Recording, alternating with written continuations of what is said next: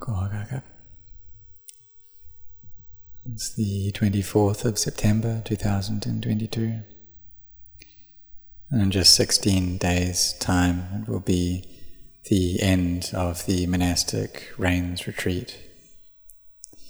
And it will be the Pavarana day.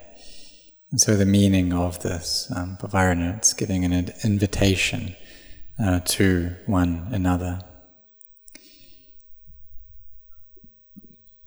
The monks living together uh, throughout this period, they give the opportunity for one another to give admonishment for anything that they may have done, anything that occurred over these three months that they felt frustrated at. Because sometimes there is anger, frustration that arises. It's because we are Seka, Pugalas, we are those who are still studying and so we should give our forgiveness to one another, to not hold on to this blame or this ill will, because this is something which obstructs the development of our mindfulness. And so we should have this kindness and compassion, the four Brahma Viharas. And these are significant qualities which help to protect and look after our hearts. And even though we may be developing a different meditation object, we still need these four Brahma Viharas. We still need to have kindness and compassion there within our hearts, looking after them.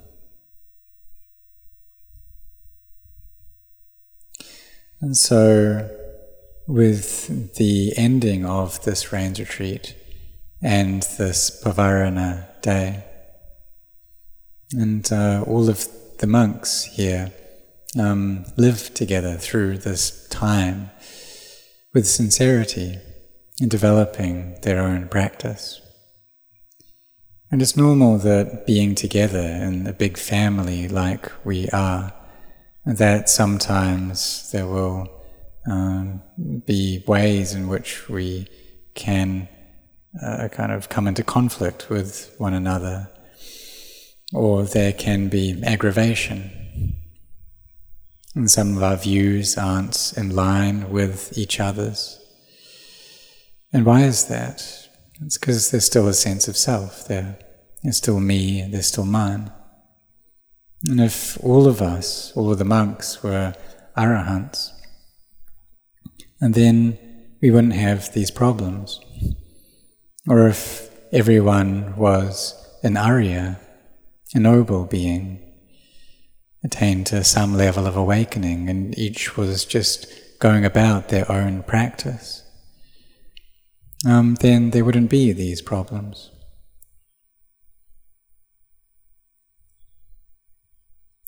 But it's normal that these things arise due to greed, hatred, and delusion.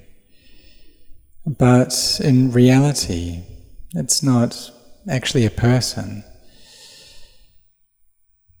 That this delusion, it's also not a person, it just arises and ceases, it's not a being.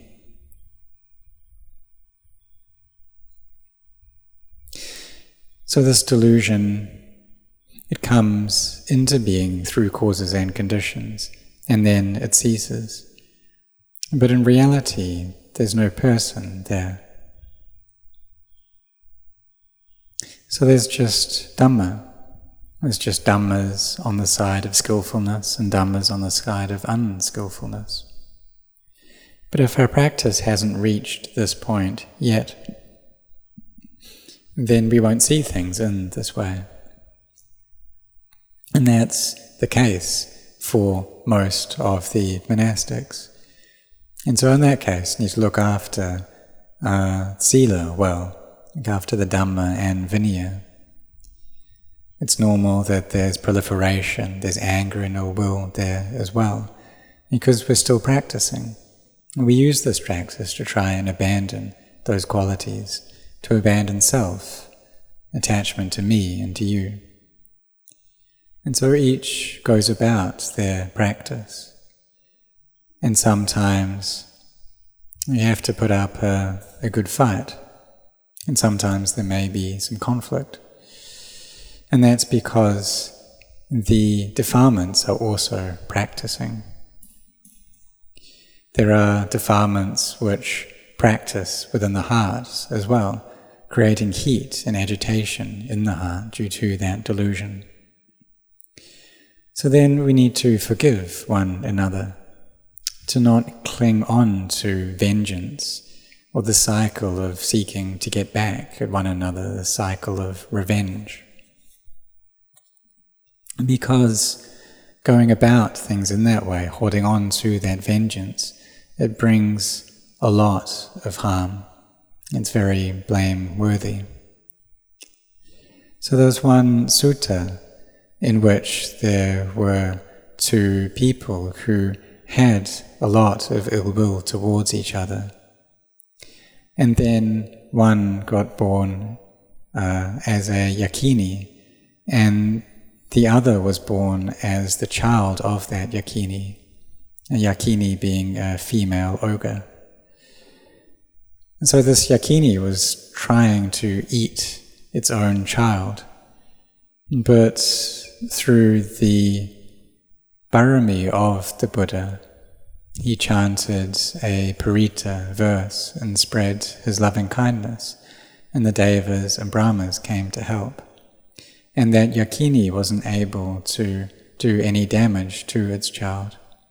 And in the end, both were able to let go of the hate and the ill will that they had towards each other.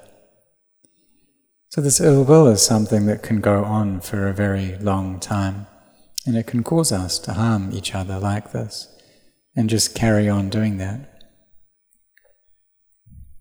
So, as practitioners, we need to look after our precepts, and to do this well, to give rise to goodness wherever it is that we go. And so we should really take it that on this day of uh, pavarana, giving an invitation, then we forgive one another. So this year it falls on the 10th of October.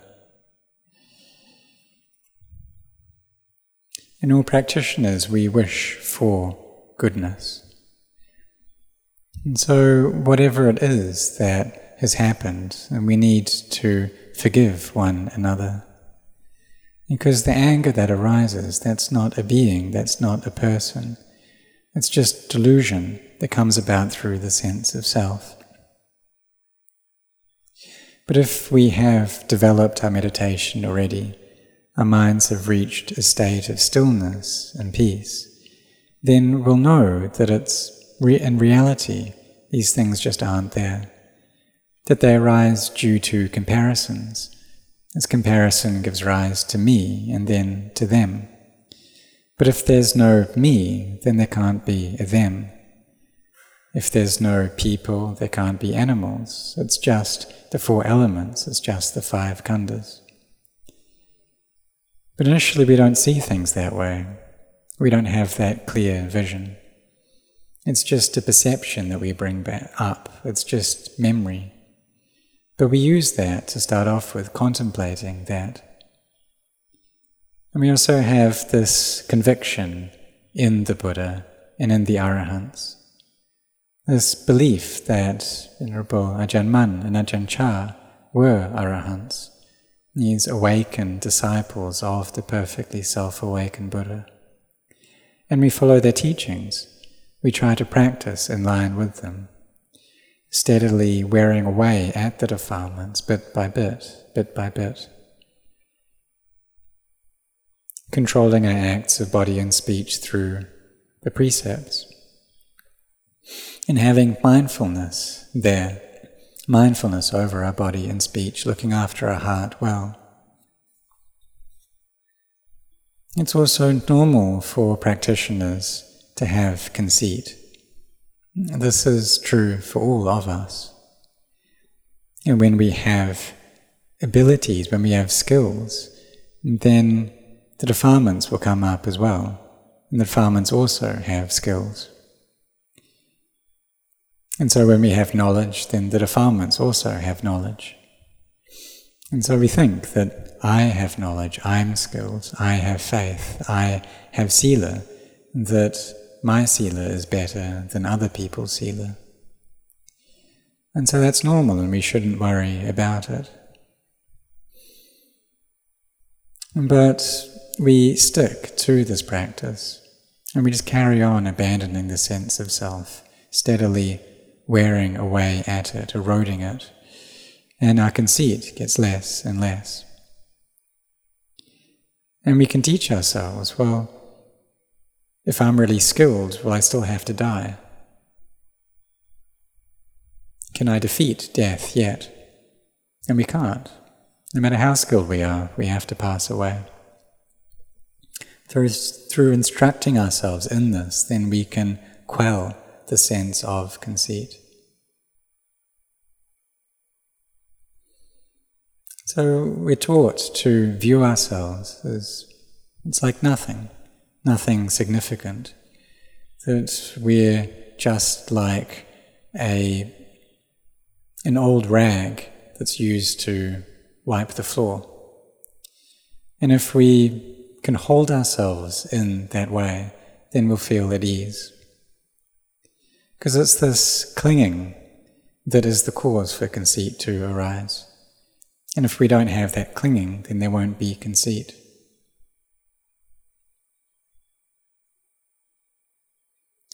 So we should um, practice this way and try to gain this kind of knowledge. We need to be ones who have few wishes, who are content with little, and content with whatever it is that they gain. And also to be cautious and well restrained, to have effort, give rise to a lot of effort, to speak little, sleep little, and awaken through our energy. Because when we come to ordain, what we want from this, we're not just joking about, but we sincerely want and wish for that peace and are trying to gain that. You have that sincerity to build mindfulness. In this mindfulness, it's an important foundation, important part of the practice. Because when our mindfulness comes together well, our samadhi becomes firm, then wisdom can arise. And in the beginning, however, it's extremely difficult. Just to give rise to samadhi, it's very arduous. And then when we give rise to it, we're not able to look after that, we're not able to keep it. But we just carry on going about this each day with effort, because we know this path of practice already. And even though it's hard, we just carry on with it. And then eventually we will gain peace, eventually wisdom will arise. And all things that we're not able to do yet are difficult. But when we put in our efforts, we'll be able to get there. And we can think of just how many years we had to spend studying before we were able to graduate.